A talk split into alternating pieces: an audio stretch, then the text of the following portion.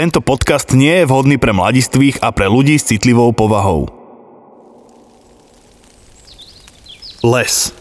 Ticho. Šum potôčika, nádherné výhľady, čistý vzduch. To všetko sú veci, ktoré ľudí lákajú, keď opúšťajú stereotyp rušného mesta. Ale nekonečné lesy, tmavé a tajomné, neposkytujú iba pokoj pre dušu, ale aj viaceré nástrahy a nebezpečenstvá. Skaly v okolí Hženska v Českej republike by o tom mohli rozprávať príbehy. Práve k tomuto miestu sa viaže jedna z najväčších záhad českej kriminalistiky. Záhada tak zamotaná, že mysteriózna výprava v Diatlovovom priesmiku je proti nej slabým odvarom. V nasledujúcej polhodine sa spolu vyberieme k našim susedom a rozpovieme vám príbeh tak bizarný a pozoruhodný, že sa budete čudovať, prečo ste o ňom ešte nepočuli. Pripravte si kompas, vrecká pre prípad nevoľnosti a poriadnu dávku kritického myslenia. Nočná šichta a naša hororová výprava do útrop českých lesov začína. začína.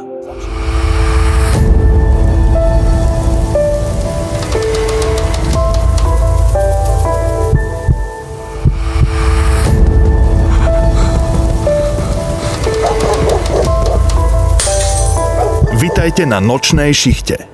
Záhada pravčíckej brány, hory v Česku majú oči. 26.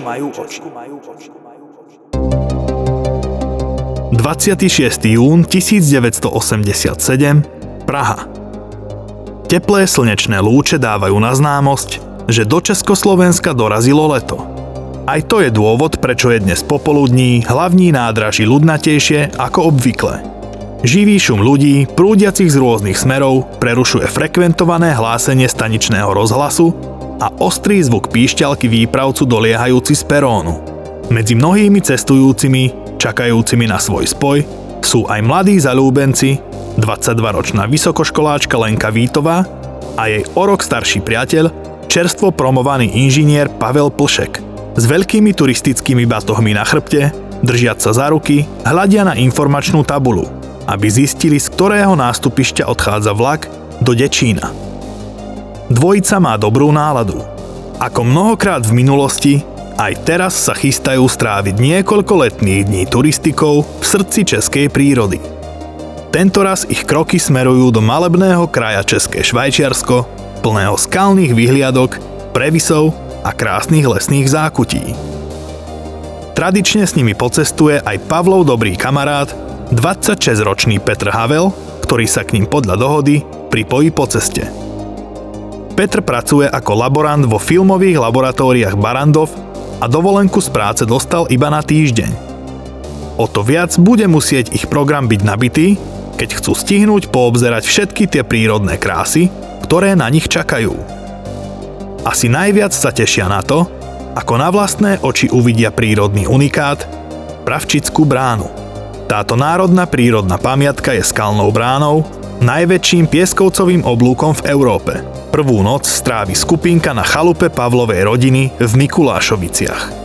Dajú si dobré jedlo, víno a do večerných hodín sa rozprávajú a dolaďujú plán ich trasy. Ľahnú si ale zavčasu.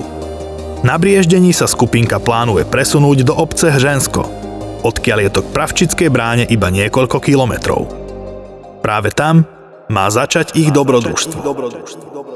Národný park České Švajčiarsko sa nachádza v hraničnej oblasti s Nemeckom. Vstupnú bránu tvorí obec Hržensko.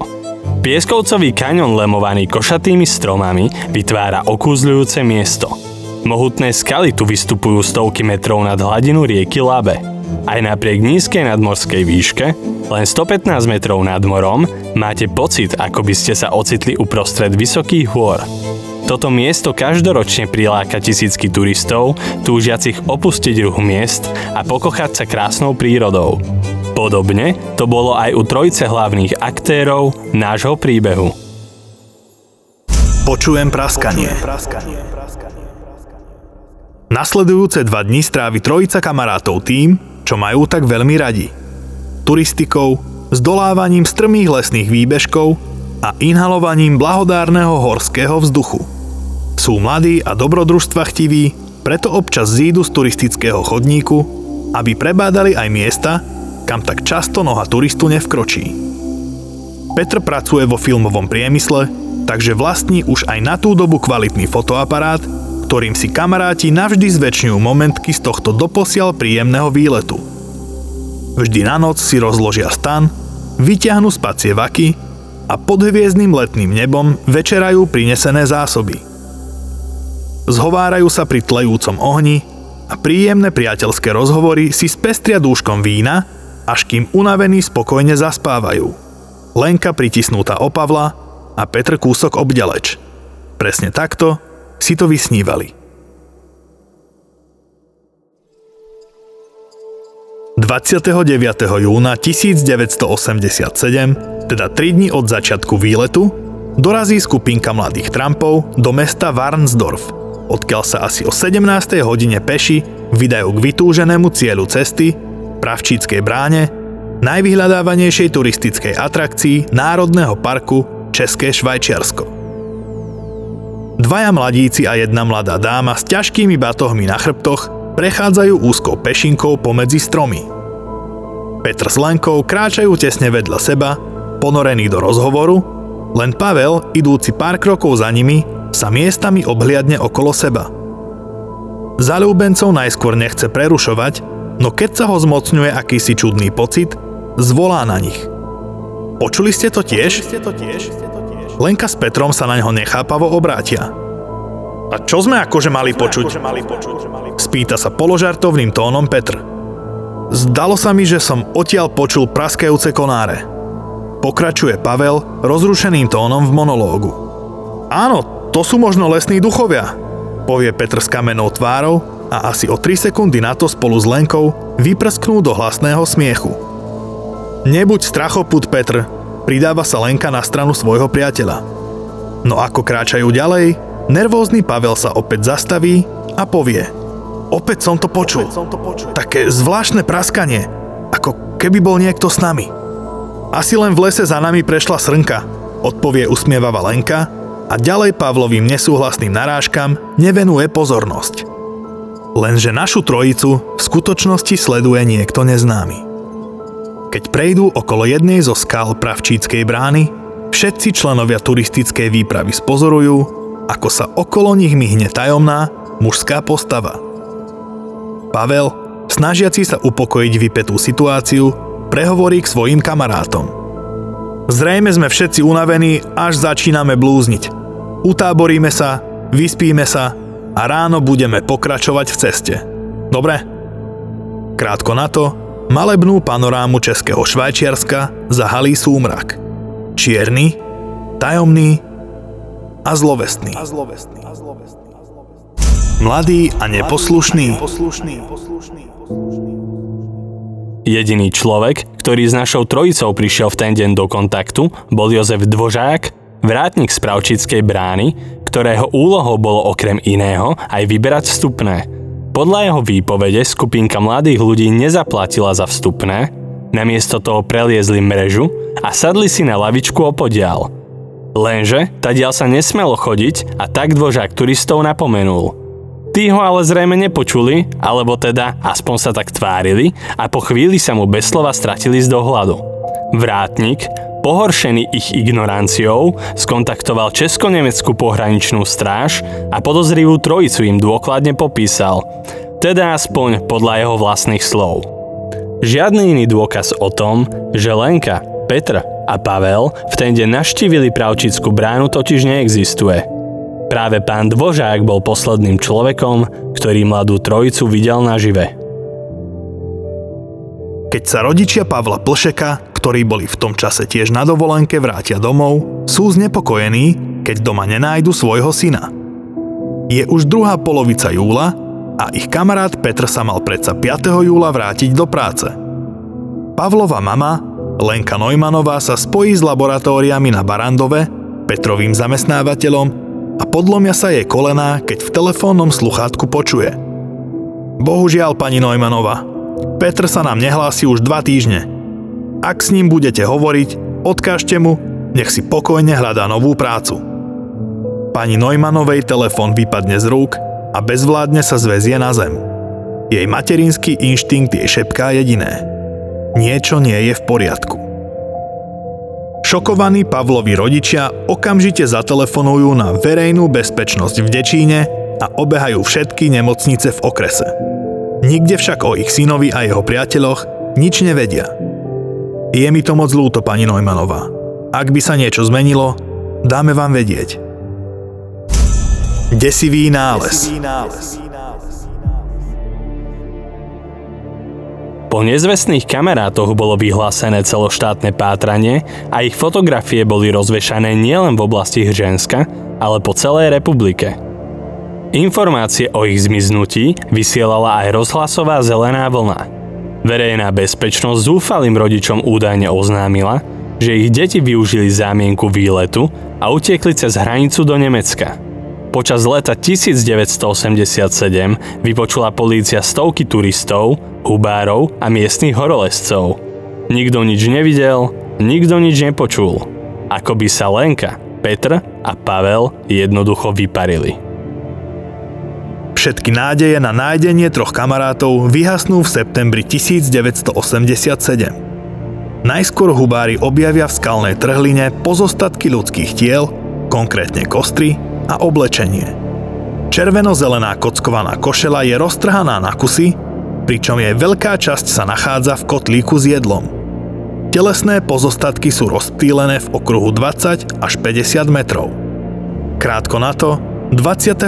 septembra 1987 dostáva Zbor státni národní bezpečnosti hlásenie od horolezcov, ktorí po nezvestných dobrovoľne 3 mesiace pátrali – Ide o nález dvoch ľudských lebiek, objavených pri zostupe zo skaly Kruché Cimbuží.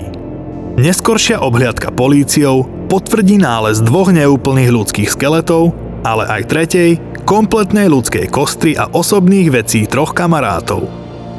Podľa polície patria nájdené lepky k torzám tiel. Objav nesie jasné známky brutality a násilného oddelenia hlav od tela. Kto, alebo skôr čo, bolo schopné takejto masakry. To sa pokúša odhaliť niekoľko rokov trvajúce vyšetrovanie, ktoré sa spustí okamžite. Lesný Armagedon. Kriminalistom pri obhliadke miesta činu príde nevoľno. Zistujú, že dve ľudské kostry bez hlav, zakryté vetvami stromov, patria mladým turistom. Telo, ktoré zostalo v celku niekoľko metrov od nich, zasypané pieskom v plitkom hrobe, je evidentne ženské. Okrem toho mužským telám chýbajú hlavy, jedno z nich je dokonca skrčené a zviazané šnúrou. Vyšetrovatelia nedokážu zhodnotiť ani toľko, či sa lepky od tiel oddelili samovolne počas rozkladu, alebo hlavy niekto odtiaľ nebohým turistom ešte zaživa. Zaujímavý je tiež fakt, že kostry obetí nemajú polámanú ani jedinú kosť v tele. Keďže boli pozostatky nájdené vo vysokom stupni rozkladu, nezachovali sa im žiadne mekké tkanivá a tak nie je možné určiť príčinu smrti. V okolí tiel sa musel šíriť neznesiteľný mŕtvolný zápach. Ako to, že ho nikto necítil. Telá boli dokonca natoľko rozložené, že identifikovať trojicu turistov, Lenku, Petra a Pavla sa podarilo kriminalistom iba vďaka ich osobným veciam. Našlo sa takmer všetko, čo si so sebou zobrali na túru, až na jeden z dvoch fotoaparátov Petra. Chýbal zrovna ten drahší. Vyšetrovanie prinášalo stále ďalšie otázky. Prečo bola mladá žena pochovaná v hrobe medzi skalami a zasypaná pieskom? Kto tela turistov zakryl vetvami? Vyrušil niekto páchateľa, keď sa snažil zbaviť tiel Detektívy komunistického režimu na tieto otázky nepoznali odpoveď. Verejná bezpečnosť sa počas vyšetrovania zamerala najmä na výsluchy iných turistov, nakoľko sa domnievala, že páchateľom môže byť práve niekto z nich. Mysleli si, že sa k ním počas túry pripojil cudzinec, z ktorého sa nakoniec vyklul sériový vrah. Príslušníci EŠTB preverili stovky turistov, ale výpoveď žiadneho z nich nezapadala do rebusu absurdného prípadu. Nakoľko nenachádzali žiadneho podozrivého, cudzie zavinenie nakoniec v tomto prípade vylúčili. Najskôr pracovali s verziou, že sa mladí turisti otrávili jedlom z konzervy alebo zjedli jedovaté huby. Kvôli halucináciám, ktoré im spôsobili, sa mohli vzájomne povraždiť. Hoci táto teória niesla štipku logiky, toxikologické rozbory pozostatkov ju vylúčili. Hypotéza, že mohlo prísť k potičke medzi trojicou kamarátov, však vylúčená nebola a hoci nie je veľmi pravdepodobná, úplne nie je vylúčená dodnes. Na druhú stranu, fakt, že jednej z obetí chýbal drahý fotoaparát naznačuje, že bol predsa len na mieste aj iný človek, ktorý ho po spáchaní ohavného zločinu nakoniec odsudzil. Samozrejme, nemôžeme vyvrátiť ani možnosť, že svoj foťák stratil Petr ešte niekedy po ceste. Keďže kriminalisti pracovali s naozaj logickými teóriami, verejnosť a hlavne rodičov mŕtvych turistov šokovali absurdné výsledky vyšetrovania – EŠTB prípad odložila na konci roku 1988 s tým, že za smrť turistov mohla náhoda a prírodný živel. Nebol podľa nich spáchaný žiadny trestný čin. Páchateľom mal byť totiž guľový blesk. Tento, už na prvé počutie iracionálny záver prípadu vyslovený zástupcami EŠTB, mal ale oveľa viac nedostatkov – Eva Havlová, matka jednej z obetí na nič nečakala a od Meteorologického ústavu si vypýtala podrobnú správu o počasí v danej oblasti počas zmiznutia jej syna. Ako sa ukázalo, v tom čase bolo slnečno. Nebol ani náznak búrok.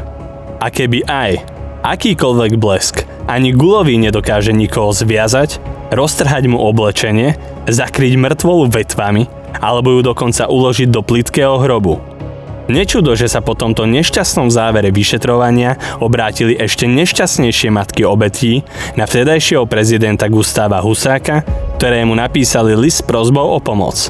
Bohužiaľ, ani on im nepomohol. Nasledujúce roky nedokázali spávať, lebo ich budili zo sna nočné mory. Na pozadí mali stále otázky. Čo sa našim deťom vlastne prihodilo? Prečo prišli vyšetrovatelia s takým absurdným vysvetlením? Čo nám taja? Niekto klame. Matkám obetí od začiatku prišlo byť vyšetrovanie prípadu marené niekým zvnútra. Boli o tom presvedčené z viacerých dôvodov. Napriek tomu, že EŠTB vypočula všetkých turistov nachádzajúcich sa v tom čase v oblasti, ani raz nevypočuli príslušníkov pohraničnej stráže, medzi ktorými mohli byť tiež potenciálni podozriví. Nesedelo im ani to, že z fotoaparátu, ktorý sa zachoval, im na žiadosť poslali len vyvolané fotografie, ale nie samotný negatív. Čo bolo na fotografiách, ktoré nemali vidieť? Matky odmietali na odpovede dlhšie čakať. Hneď po páde totalitného režimu v roku 1992 požiadali Úrad dokumentácie a vyšetrovanie zločinov komunizmu, aby prípad opäť otvorili. Verili, že niekto konečne vyšetrí smrť Petra, Pavla a Lenky nestranne a spravodlivo. Noví vyšetrovatelia, ktorí prípad prebrali, konečne vyvrátili teóriu s guľovým bleskom aj oficiálne. V 90. rokoch niekoľkokrát vyšetrovatelia spravili pokus, vďaka ktorému sa zistilo, že sa lepky nemohli same zakotúľať na miesto, kde boli nájdené. Vrátil sa páchateľ ešte raz na miesto činu, ale niekto ho pri zahľadzovaní stôp vyrušil, alebo ich sem položil zámerne, aby sa našli a vydesil verejnosť. Úrad dokumentácie a vyšetrovania zločinov komunistov narazil pri svojom vyšetrovaní na nového podozrivého, člena pohraničnej stráže. Deň po zmiznutí turistov totiž jeden z nich zmenil trasu, ktorou chodil obvykle na hliadky presne tak, aby neviedla miestom činu. V rodičoch skrsla nádej, že smrť ich detí bude konečne vyšetrená. Bohužiaľ, palošná. Prípad tesne pred jeho objasnením štátny zástupca predal z rúk úradu krajským vyšetrovateľom v Ústi nad Labem. Údajne tak spravil z dôvodu, aby prípad nebol politicky exponovaný. Noví vyšetrovatelia ho však v roku 2002 v tichosti odložili a opäť len zapadol prachom na poličke medzi inými prípadmi bez nájdeného páchateľa. Že najprv zamietli prípad pod koberec EŠTB a potom aj ďalší policajti vzbudil záujem aj v očiach českého publicistu Jaroslava Mareša. Mareš o skúmaniu obetoval niekoľko rokov života a prišiel k šokujúcim zisteniam. Tvrdí, že na miesto činu niekto pravidelne chodil, aby maskoval zločin. Ako dôkaz podáva fakt, že na konci septembra 1987 boli telá v dobe nájdenia zakryté čerstvými konármi, ale to si nikto záhadne nevšimol. Ale prečo by niekto zakrýval stopy namiesto toho, aby ich postupne úplne zlikvidoval? Ešte zaujímavejšou informáciou, s ktorou prišiel publicista bolo, že na mieste činu boli o niekoľko mesiacov neskôr objavené okuliare jedného z mladých turistov. EŠTB však okolie dôkladne prehľadalo ako sa tam dostali a kto ich tam potom položil? Najlepší prístup na toto miesto mali pohraničiari, ktorých nikto nevyšetroval. Boli za tým oni, alebo len niekoho kryli? Podľa reportáže Jozefa Klímu z roku 2018 existuje v spisoch EŠTB niekoľko poznámok, ktoré naznačujú, že smrť mladej trojice mohla súvisieť s vtedajšou činnosťou karlovarskej kontrarozviedky, ktorá bola priamo pod vplyvom sovietskej KGB. V okolí Ženska malo v 80. rokoch dochádzať k výcviku teroristov z Talianska a arabských krajín, určených na operácie namierené proti západným mocnostiam. O prítomnosti karlovarskej kontrarozviedky na mieste svedčia aj početné pozorovania modrého Mercedesu, teda jej služobného vozidla. Pochopiteľne sa naskytá otázka, videli alebo rovno odfotili naši hlavní hrdinovia niečo, čo malo ostať prísne tajné? Niečo, za čo sa platí životom. Hoci táto teória znie veľmi pravdepodobne, má dieru hneď vo svojom základe. Ak by tajné služby mali niekoho odpratať, nikdy by to neurobili takým amatérským spôsobom. Profesionálni agenti sú cvičení na to nafingovať smrť tak, aby vyzerala ako náhoda a nie záhada nevyriešená desiatky rokov. Sériový vrah s nepriestrelným krytím. Petrova matka, Eva Havlová, neprestávala strácať nádej a robila všetko preto, aby našla vraha svojho syna a jeho priateľov. Stále pracovala s teóriou, že vrahom môže byť jeden z pohraničiarov, ktorú do vyšetrovania priniesol úrad dokumentácie a vyšetrovania zločinov komunizmu. Jedného dňa v roku 1995 uvidela v novinách fotografiu muža podozrivého z vraždy pražskej prostitútky. Ladislav F., bývalý pohraničný strážca z Hženska, je podozrivý z vraždy ženy. Písalo sa v periodiku a Petrovej matke dávalo všetko hneď iný zmysel. Fakt, že sa v čase zmiznutia jej syna nachádzal v danej oblasti, potvrdil nielen vrátnik Dvožák, ale aj dobové záznamy, ktoré si viedli pohraničiari v službe. Práve tento muž Údajný vrah prostitútky bol v očiach Úradu dokumentácie a vyšetrovania zločinov komunizmu hlavným podozrivým z činov napáchaných na turistoch, keďže si po ich zmiznutí zmenil trasy hliadok tak, aby sa nekryžovali s miestom činu. Práve osoba Ladislava F. je spájaná aj s ďalším zmiznutím v oblasti Pravčickej brány. Rok po Petrovi, Pavlovi a Lenke tu zmizla dvojica dievčat, Lenka Mužíková a Ilona Vavžíková. Dievčatá sa vydali stopom z Plzne na výlet do Českých hôr v auguste 1988, domov sa však už nikdy nevrátili. Les tieňov. Hoci všetky racionálne stopy vedú k pohraničiarovi Ladislavovi F, prípady oficiálne zostávajú dodnes nevyriešené. Na jeho obvinenie neexistuje dostatok dôkazov a pátranie je stiažené, keďže je hlavný podozrivý dávno po smrti. Prípad však zamotávajú najnovšie informácie, ktoré vyplávali na povrch. Niektorí svetkovia sa totiž ozvali, že na mieste činu boli nájdené aj ďalšie pozostatky, ktoré nepatrili ani jednej zo spomínaných obetí. Údajne sa objavili aj zbytky odevov a batohov. Komu patrili, dodnes nevieme. Podľa posledného žijúceho pohraničníka z tých čias do úvahy treba zobrať aj ďalšiu možnosť. Ozbrojené pašerácké skupiny, ktoré sa na česko-nemeckom pohraničí v tých časoch pohybovali a za istý poplatok mali zabezpečiť bezpečnú emigráciu z krajiny. Išlo najmä o občanov z Kuby a Ruska. Koľko ľudí sa tu teda skutočne stratilo? Koľko konšpirácií ešte toto záhadné miesto ukrýva?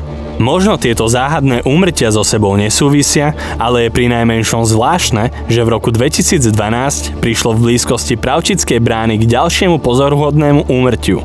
Odohralo sa v dobe, kedy podozrivý Ladislav F. bol už po smrti. Presne 25. decembra 2012 bolo nájdené v jaskyni českých bratú telo muža vo veku približne 65 rokov. Na doporučenie lekára sa údajne vydal na krátku prechádzku. Vodič autobusu, ktorým sa muž na miesto doviezol, o ňom prezradil, že bol z Prahy. Nie je však zdravotná prechádzka po okolí ženská pre chorého muža z Prahy pomerne náročná a ďaleká, najmä v zime? Prečo teda išiel do prírody tak ďaleko a ešte k tomu, ako neskôr ukázalo vyšetrovanie, aj vybavený kliešťami a skrutkovačom? Na jeho mŕtvom tele údajne neboli nájdené žiadne stopy po cudzom zavinení, ale aj tak je jeho smrť pozoruhodná. Čo ak je toto miesto naozaj akýmsi centrom negatívnych energií, ktoré priťahuje nešťastie a pofidérnych ľudí? Čo ak sa tu ukrýva niečo, čo prináša smrť? Názor si urob sám.